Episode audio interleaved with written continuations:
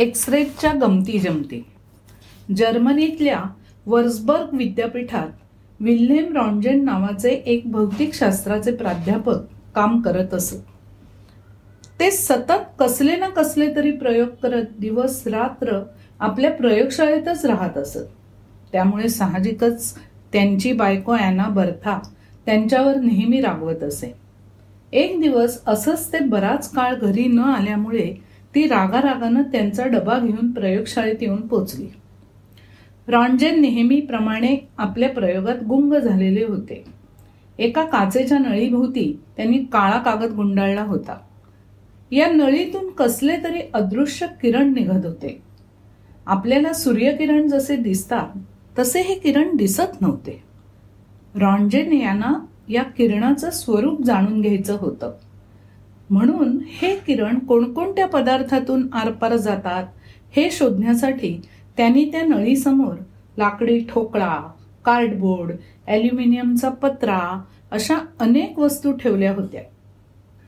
त्या वेळेपर्यंत माहीत असलेल्या किरणांपेक्षा हे किरण फारच वेगळे होते. त्यांना काय नाव द्यावं हे न कळल्यामुळे त्यांनी त्या किरणांना एक्स रे असं नाव दिलं. रागावलेल्या ॲनाला बघून रॉन्जेन यांना एक कल्पना सुचली.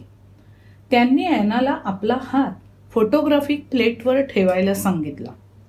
फोटोग्राफिक प्लेट म्हणजे पूर्वीच्या काळी फोटो काढण्यासाठी काळ्या रंगाची प्लॅस्टिकसारख्या पदार्थापासून बनवलेली अपारदर्शक पट्टी किंवा चौकोनी तुकडा. फोटोग्राफिक प्लेट खालून त्यांनी एक्सरेचा झोट टाकला आणि पाहतात तर काय?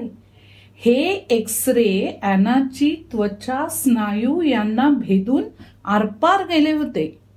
हां पण तिच्या हाडांना भेदणं मात्र या किरणांना शक्य झालं नव्हतं.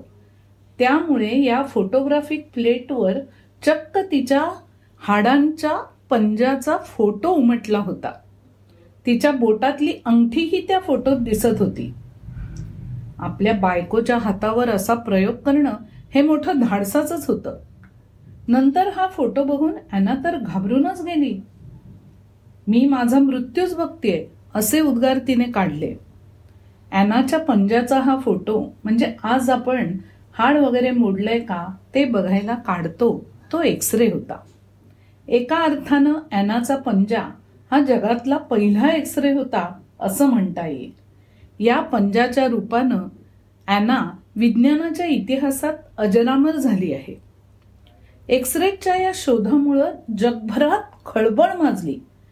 एक्सरेजनी लोकांना एवढं वेळ लागलं की आपली हाडं कशी दिसतात हे कळावं म्हणून लोक उगाच आपल्या हातापायांचा एक्सरे काढून घेऊ लागले होते. आत्ता जसे फोटो स्टुडिओ असतात तसे एक्सरे स्टुडिओज निघाले. एक्सरे कपड्यातून आरपार जातात हे कळल्यावरही एक्सरे प्रूफ कापड बाजारात आलं आणि लोकांनी वेड्यासारखं ते घेतलं सुद्धा. काही लोकांनी तर आत्म्याचे एक्सरे काढून मिळतील असाही दावा केला आणि त्यालाही लोक बळी पडले. काहींना एक्सरे म्हणजे काहीतरी चिटूक वाटलं. त्यामुळे तांत्रिक मांत्रिक अशा लोकांचाही फायदा झाला. या ना त्या कारणानं एक्सरेचं फॅड एवढं पसरलं की अठराशे शहाण्णव ते एकोणीसशे एक या सहा वर्षात जगभरात तब्बल तीन कोटी लोकांनी काहीही कारण नसताना एक्सरे काढून घेतले. हळूहळू एक्सरेचे खरे उपयोग लक्षात आल्यावर हे फॅड थांबलं. आज आपण एक्सरे अनेक ठिकाणी वापरतो. हाड कसं मोडलं आहे? दात कसा किडला आहे? निमोनियामुळे फुफ्फुसावर किती चट्टे पडले आहेत? हे सगळं आपल्याला एक्सरेजमुळे कळतं. विमानतळावर किंवा मॉलमध्ये वगैरे कुणी चाकूसारख्या वस्तू बॅगेत लपवल्या आहेत का?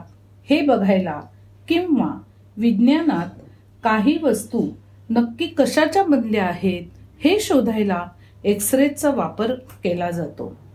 एक्सरेचे असे अनंत उपयोग आहेत. एकोणीसशे एक साली रॉन्जेनना एक्सरेच्या शोधाबद्दल जगातलं पहिलं नोबेल पारितोषिक मिळालं. त्यानंतर आत्तापर्यंत जवळजवळ वीस वेळा एक्सरेज वापरून केलेल्या संशोधनाला नोबेल पारितोषिक मिळालेलं आहे.